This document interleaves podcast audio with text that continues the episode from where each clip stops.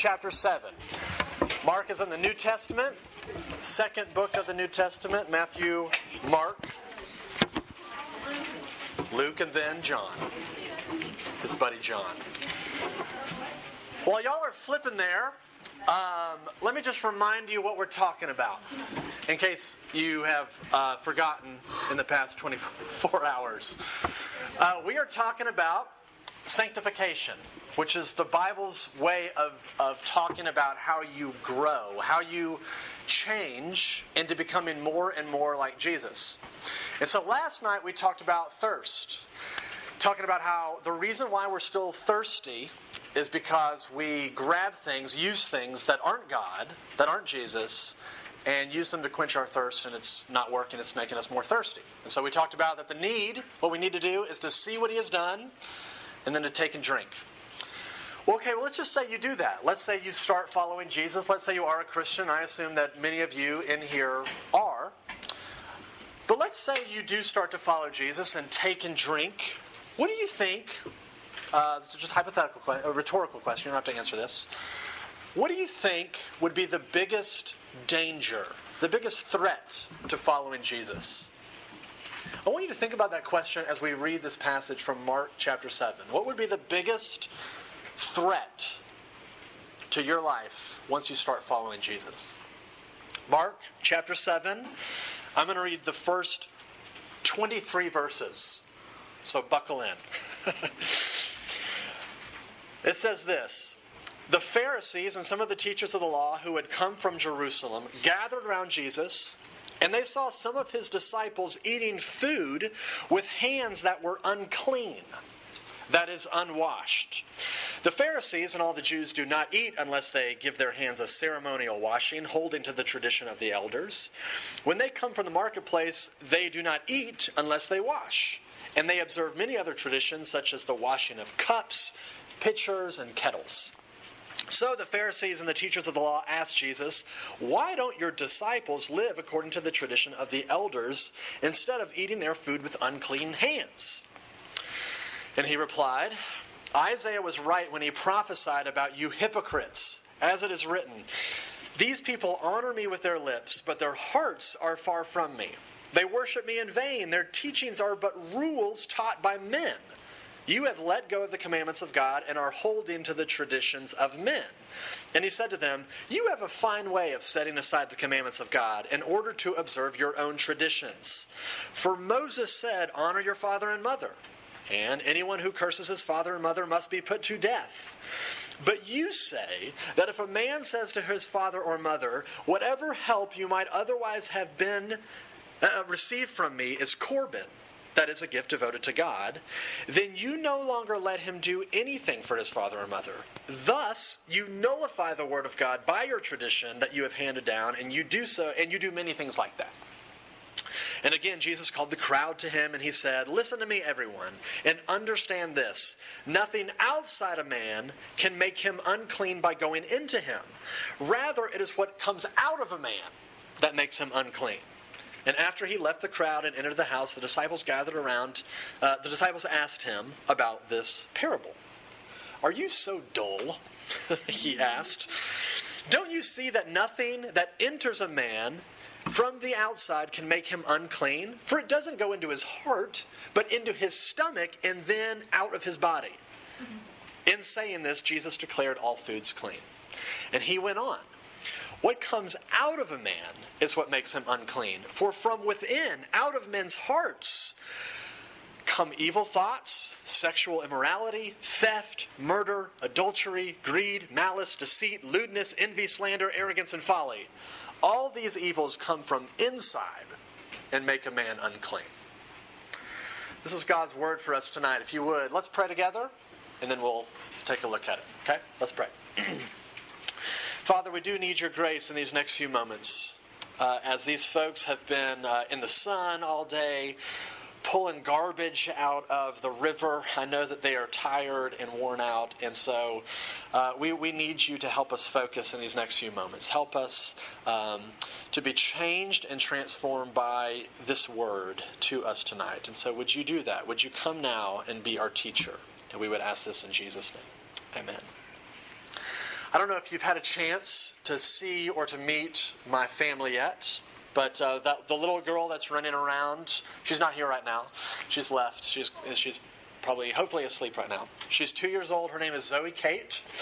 And um, not this past Easter, but two, the Easter before that, she, I think she was six months or so, we had one of the. Um, nuclear meltdown moments that families sometimes have with small children.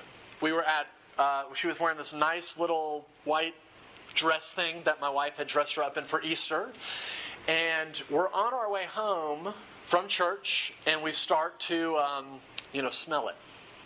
She has uh, dropped the bomb in her diaper and uh, is just sitting there and waiting for us when we get out of the car and go inside. And so we get home, unbuckle her, take her inside, and and um, the people at church had changed her diaper when they were there, but they didn't change her into a diaper that fit her. So she was wearing a small diaper, and so as a result, the um, the number two was not well contained, and it had exploded up her entire backside of her um, back. So as I'm, as I, it, it gets worse. It gets worse.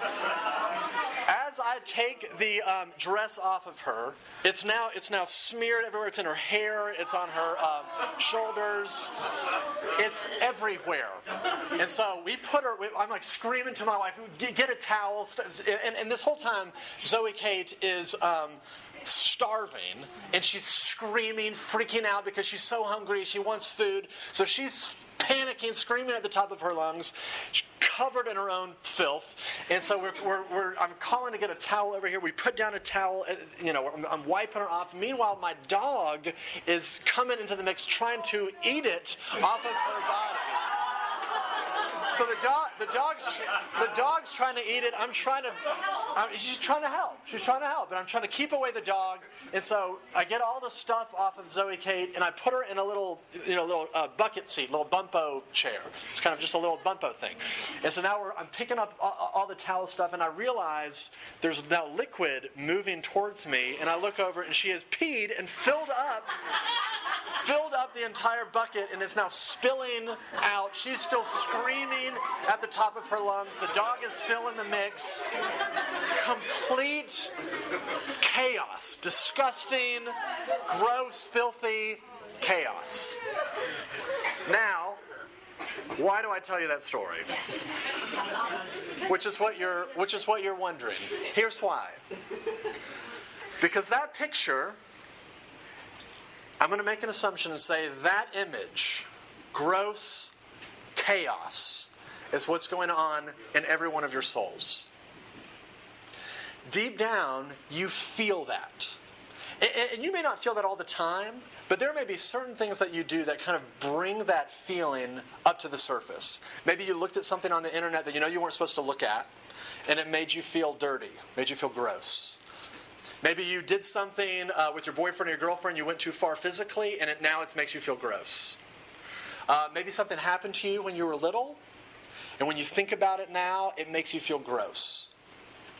Whatever it is, every one of us has that feeling deep down where we feel that we just feel gross sometimes. And that's what this story is about that I just read you, this long 23 verse story. Because this story is about okay, we all have it. We all have that sense of guilt, that sense of shame, that sense of uncleanly dirtiness. And the question is, what do we do about it? How do we get rid of it? And we're going to find out from this story that there's two radically different approaches to try to clean up. Sinclair Ferguson, who is a pastor and, and writer, he describes these two approaches this way. One is the outside in approach, and the other is the inside out approach. And so, what I want to do is just look at these one at a time the outside in and the inside out. Here's the first approach that people take to try to get rid of that inner uncleanliness. It's called the inside out approach. To understand this, we need to understand what's going on in verses 1 through 5 from the story that we just read. It says that the Pharisees, who were these religious leaders of the day, they were really obsessed with cleaning, with washing. You may have read it and you know seen it from the passage. They're, they wash their hands before they eat everything. They, they wash their pots, their kettles. They're just obsessed with washing everything. And we find out that the reason why they were obsessed with washing wasn't because they were germaphobes. It, it, this had really nothing to do with hygiene. This wasn't about you know hygienic stuff. This was about religious stuff because they believed if you're going to come in front of God's presence, you, you can't come in front in, in front of a really important person dirty and filthy. So you've got to you've got to clean up. You got to scrub up. I mean, the, the way that they thought about coming into God's presence, into going into church, was kind of like how a surgeon thinks about going into surgery. You know, you scrub up. You got to be really sanitized. And if you think about it, some of you may be thinking this is weird religious mumbo jumbo. But it doesn't it's not that weird if you think about it. If you ever go on a date with someone that you think is important or special, my guess is you probably take a shower at least I would hope so. You take a shower, you brush your teeth, you know, you you know, you throw in the mouthwash, you throw on, you know, the little Binaca spray thing, whatever. This is this is the idea. When, whenever you come in front of someone's presence who is really important, really special, you clean up. And that was what the Pharisees believed. They said, I know that I'm okay on the inside if I'm clean on the outside. And so I scrub up. And so if you notice, their approach to life is that the problem is out there. I scrub up and I get away from all that gross stuff, and that's how I know that I'm clean. That's how I know that I'm good, that God loves me, that God likes me. So, what would a modern day Pharisee look like? What would a modern day person look like who is living the outside in approach to life? You wear a hazmat. Wear a hazmat suit. That's probably true in a metaphorical sense, because you know he, would he would want to be extremely uh, he would want to avoid anything that's filthy, gross, and, and in these people's minds, the filthy, gross things are those filthy, gross people. I, I avoid those gross people. I clean up my language. I stop doing these bad things. I start doing these good things. I avoid Harry Potter and the Hunger Games and bad movies and all that stuff. But that evoked a reaction I did not anticipate. But you avoid those sorts of things. You avoid the bad things out there, and that's how you know that you're clean, right? It's the outside in approach. Well, Jesus is going to show us this doesn't work. It doesn't, it doesn't work. And he's going to show us it doesn't work for two reasons. And I just want to walk you through these two reasons one, one at a time. The first reason why this outside in approach to life doesn't work is because it doesn't go deep enough. It doesn't go deep enough. L- look at verse 6. It says, he replied, that's Jesus replied to them, Isaiah was right when he prophesied about you hypocrites.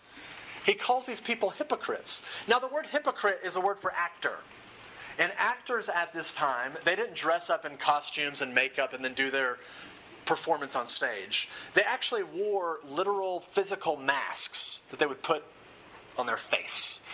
And he's basically saying, okay, you're dressing up and pretending to be religious and spiritual and godly. But, but it's a sham. You're a phony. You're a fake. You're an actor. This is why, when, when he quotes that passage from Isaiah, he says, if you look again in verse 6, it says, These people honor me with their lips, but their hearts are far from me. He's saying, okay, you praise God with your mouth, but your heart's not into it. You don't really love Jesus.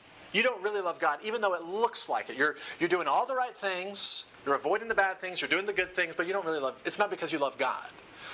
I mean, I'm sure this has happened to you, because I know it's happened to me. When I was little, my mother would ask me to clean my room because it was a train wreck. And I didn't want to because I would much rather be playing video games or outside or doing something. And so, to make me clean my room, she would up the ante and say, okay, well, if you don't clean your room, I'm going to revoke certain privileges from you. And so I begrudgingly complied. And I cleaned my room. But I'm throwing the toy in the bin, I'm slamming the door, I'm huffing and putting this there, doing this and doing this. I'm just angry the whole time I'm doing it. Now, am I doing what she wanted? Am I being obedient? I'm seeing yeses and nos. Obedient but not being reflected. I'm doing what I was told to do. Yeah? Being forced, but not obeying. Technically. Te- technically. Technically, I'm doing what I'm told. I'm obeying. I'm doing the right thing, right? But I'm angry and I hate that I have to do it. This is why the outside in approach doesn't work. It doesn't change what you love, it doesn't change your heart.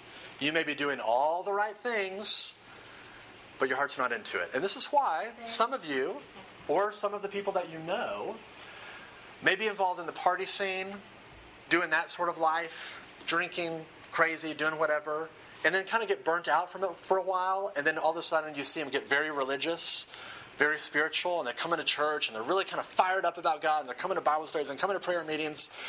And then like a couple of months later, they just kind of peace out, and you don't know where they went, and then they just they kind of revert back to that sort of lifestyle. Now, why is that? I thought they were into Jesus. Where, where, where, what happened? This just shows you that religious activity isn't enough to change someone's heart. All it does is just change their behavior for a while. This is why some of you uh, may be very publicly spiritual, publicly religious, and yet you do things privately that you don't want anybody to ever know about. Things that you do behind closed doors, in secret, that you don't, you don't want anybody to know about. There's sort of this double life that, that it's, it's being obedient externally, but it's not affecting what you actually love. This is Jesus' point, is that it doesn't go deep enough. And that's the first reason why uh, this outside in approach doesn't work. It doesn't go deep enough. But the second reason why it doesn't work is it doesn't deal with your inner selfishness. You're still selfish at the end of the day. This is what's going on in verses 9 through 13. Jesus gives this example. He says, okay, think of one of the Ten Commandments. The fifth one is to honor your father and your mother. He says it's in the Bible. This is God's word, right? But then he pulls out this example that they were doing at the day to show that they don't really believe that. In this example of what they were doing, the religious people at the time, they would say, Hey, I'm so I'm so sold out for God, I'm so serious, I'm so on fire, that my money I'm going to take and I'm going to dedicate it to God. It's God's now. That they would call this Corban. That was a, just a word that meant gift. It's a gift to God. It's dedicated to Him. And Jesus says, okay, that's great. That's a great thing that you're doing. But what happens when your parents get older and less independent and they actually need your financial help? What do you do? And he says, well, they come to you and say, hey, I, I need your help. And you say, Mom, Dad, I love you. Thank you for how you've raised me, but I can't help you because my money is dedicated to God. Now, doesn't that sound spiritual? Doesn't that sound religious? And Jesus is saying, look what you're doing. You're disobeying God's law by looking very spiritual, very religious. Oh, I'm so sold out. My money is dedicated to God. I can't help you. And he's saying, you're actually contradicting the Bible. I mean, this is his whole, his, his whole point in uh, uh, what verse is it? Verse 13. He says, You nullify the word of God by your tradition that you've handed down. You do many things like this. Here's what he's saying you can be very religious, very obedient, and all of it is just a way of actually loving yourself. Has nothing to do with loving God, loving Jesus. I heard this story from several different friends of mine, so I don't know who made it up. I didn't make this particular story up. This is a made up story, if you will. But it goes like this There's this king who owns this kingdom, and he's this great, wonderful king. And one of his servants owns uh, and runs a particular farm. And one day, this servant uh, decides to bring the king a carrot from his farm. He says, you know, this, this king is so great. I just want to I want to honor him. I want to respect him. I just want to show him that I am for him, that I love him. And so he brings the king a carrot. And the king is so flattered and so honored by this, he says, you know what? I am going to give you a whole extra acre of my kingdom that you can farm, you can, you can grow carrots, you can do whatever you want with. It's yours. And the servant says, You know, thank you. That's gracious of you. Well, there's this other servant who's in the king's courts who overhears this conversation. And he thinks to himself, if that's what you get for just a measly little carrot, what would I get if I brought something in a lot better? So the next day, that servant brings in this, like, you know, huge, muscular stallion, like this war horse, and he brings it to the king and says, King, this is for you. And the king says, Well, thank you. And there's kind of this awkward silence where the servant's like, And, you know, what's next? And the king doesn't say anything. The king says, very wisely, Yesterday, the servant gave me the carrot but you are giving yourself the horse. Here's the point you can be honoring God with all the right things, all your obedience, all your religious activity, and it have nothing to do with Him. And it have everything to do with you. This means that you can love this church, you can love this youth group, you can be involved, you can come every week, you can be on leadership, you can be leading prayer meetings, you can go to conferences, you can be reading your Bible every single morning and journaling afterward, and it have nothing to do with Jesus and have everything to do with you. To say, I, I don't love you, Jesus, I'm just using you for the way that it makes me feel because it makes me feel, because it, it, enables other people to see me as important or smart or spiritual or mature.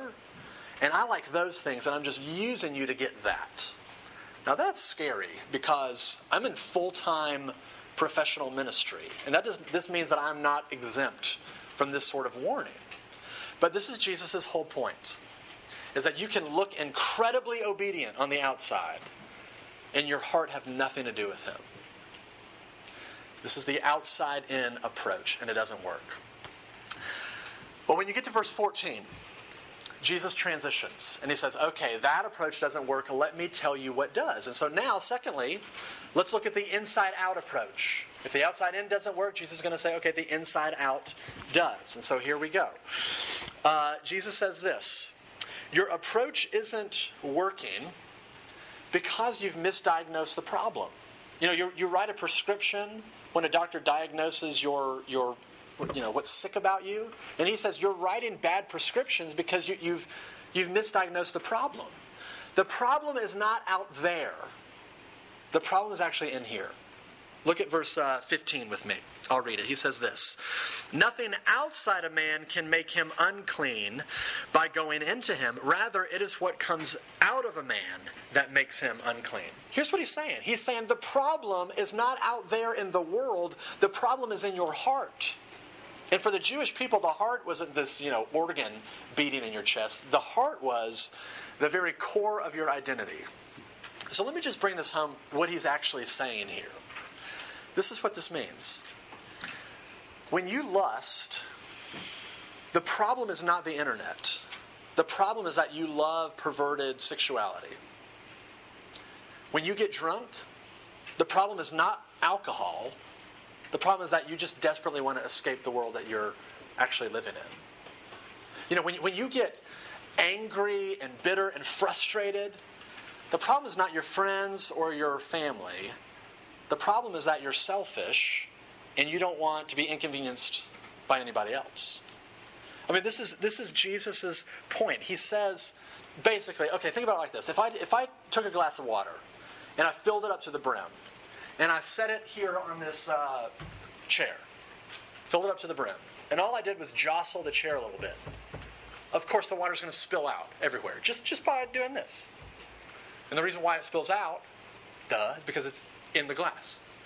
And Jesus says, when, when you get jostled in life, when you get crossed, when you get broken up with, when your parents say something that uh, you didn't want to hear, and the thing that naturally spills out is anger, bitterness, frustration, or depression, despair, the reason why all of that is spilling out is because that's what's in there.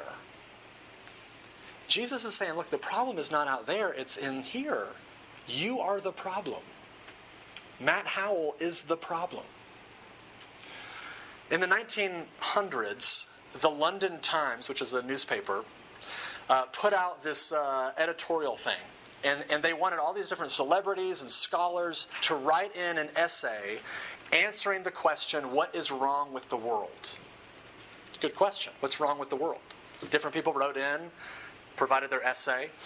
G.K. Chesterton was um, a Christian thinker, a Christian writer. He was kind of like the Roman Catholic C.S. Lewis before there was C.S. Lewis. And he wrote in this to answer the question, What's wrong with the world?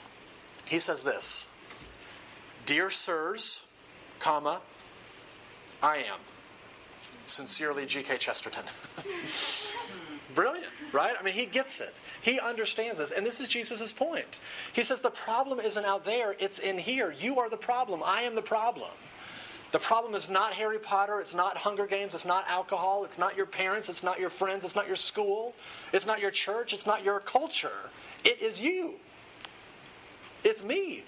I mean, did you did you catch the list that Jesus, you know, spills out in verse 21 and 22? He says this, "For from within, out of men's hearts come what?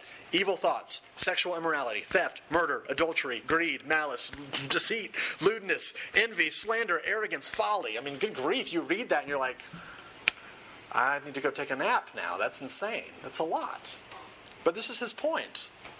Problem's not out there, problem's in here. And so if that is Jesus' declaration of the problem, what's the solution? What's the solution? Well, we're going to talk about a lot more tomorrow night, but we get a little hint of it in verse 19. Mark writes this little, um, this little editorial footnote. He includes a little footnote, and he says, In saying this, Jesus declares all foods clean. Now, that's an enormous statement if you, if you didn't catch it, because here's, what's, here's what he's saying Jesus, Jesus is saying all of the food laws in the Old Testament, the purity laws, the cleanliness laws, all find their fulfillment in me. And because of that, I can now make unclean things clean. That's his point. I can clean up dirty things. I can make unclean things clean. But you know as well as I do that anytime something has to be cleaned, there's got to be a trading of places.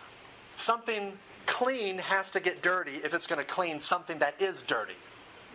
For example, when I was in high school, I don't know if they still have these. I'm sure that they do. But I remember the first time I used the OxyPad uh, wipe things for your face. You know what I'm talking about? It's like a little uh, pad that's that's white and it's and it's kind of wet and, and you, you take it out of this thing and you rub it all over your face to, to get off the oil and the grime and it's supposed to you know clean up your face. First time I ever used one of these things, I nearly vomited because you take it out and it's gleaming white from the package and you rub it all over your face like, ooh, this feels kind of good. And then you look at it and it's brown.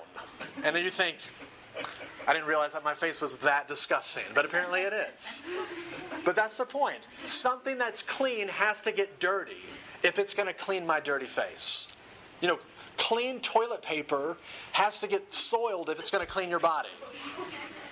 A napkin has to have has to get, you know, pizza sauce on it if it's going to clean up the pizza sauce off your face. Right? This is how cleaning works. And Jesus says, "I will make you clean. I can make you clean." But only because I was first made unclean for you. If you have not memorized this verse, you have to. It's 2 Corinthians 5:21. It is the key to unlocking the gospel, in my opinion. But here's what it says it says this God made him, it's talking about Jesus, who knew no sin, to be sin for us, so that in him we might become the righteousness of God. Here's what that's saying it says, Jesus, who was clean, became unclean so that we who are unclean could become clean. Here's what happens on the cross. Jesus gets wrapped up in our sin, in our filth, in our shame, in our grossness. And in God's sight, he sees Jesus as utterly revolting, completely disgusting. I mean, Jesus might, might, have, might as well have been wrapped in vomit and excrement. That disgusting. And Jesus on the cross is therefore bearing the punishment for unclean sin. And in exchange, when we come to Him by faith, we get wrapped in clean, white, expensive garments, right? This is the exchange that happens. He becomes dirty. He becomes cast out. He becomes gross. We become righteous. We become beautiful. We become glorious. That's the claim of the gospel. And really, the invitation for you tonight is this is to come to Jesus messy. The Pharisees had it wrong. We think we've got to come to God cleaned up, devout, perfect. We've got to have our act together. And God says, if that's the way that you're coming to me, I will never make sense to you and you'll never connect with me. I'll, I'll end with this. There is a city in Canada where there is a park with a river that runs through it. And every single year, there is mountains of garbage that gets washed up on the shore. And they do every single year, just like what you did today. They send crews in there and they pull all of this algae covered trash out of this park. Strollers, uh, you know, uh, shopping carts, tires, shoes, Coke cans. I don't know if they found bumpers, but car bumpers, but I'm sure stuff like that is there. Chairs. But what they do with this garbage is they have this mountain of trash and they say, okay, every single year, instead of hauling this off to a landfill, we're going to bring in artists and sculpt this stuff into statues. And so, all throughout this park, there, there's a big dinosaur, there's a, a, a, woman playing with her kid, and there's a, um, a, a little boy on a bicycle, and all of it is made purely from the trash that was taken out of the river right there. Jesus is saying this He is the great artist who can come into your life and he can take all of the junk from your life your shame, your secrets, your struggles, all the stuff that you don't want anybody to know about. He can take it and clean it and sculpt you into something beautiful. That is the claim. But you have to come to him filthy. Admitting, as radically as, as G.K. Chesterton admitted, I am the problem. And when you come to him like that, that's when he embraces you, receives you, and sculpts you into something beautiful. And that's your invitation to Let me pray. Father, we do ask that you would give us the grace and the freedom and the faith to come to you messy, to come to you with our junk, our sin, our shame, not feeling like we've got to clean up, but that we can come to you that raw, that gross, that honest, trusting that you, you are not grossed out by us. You, you're not repelled by that, but you actually embrace us like that. Would you give us the grace to trust you in that? And we pray all this in Jesus' name. Amen.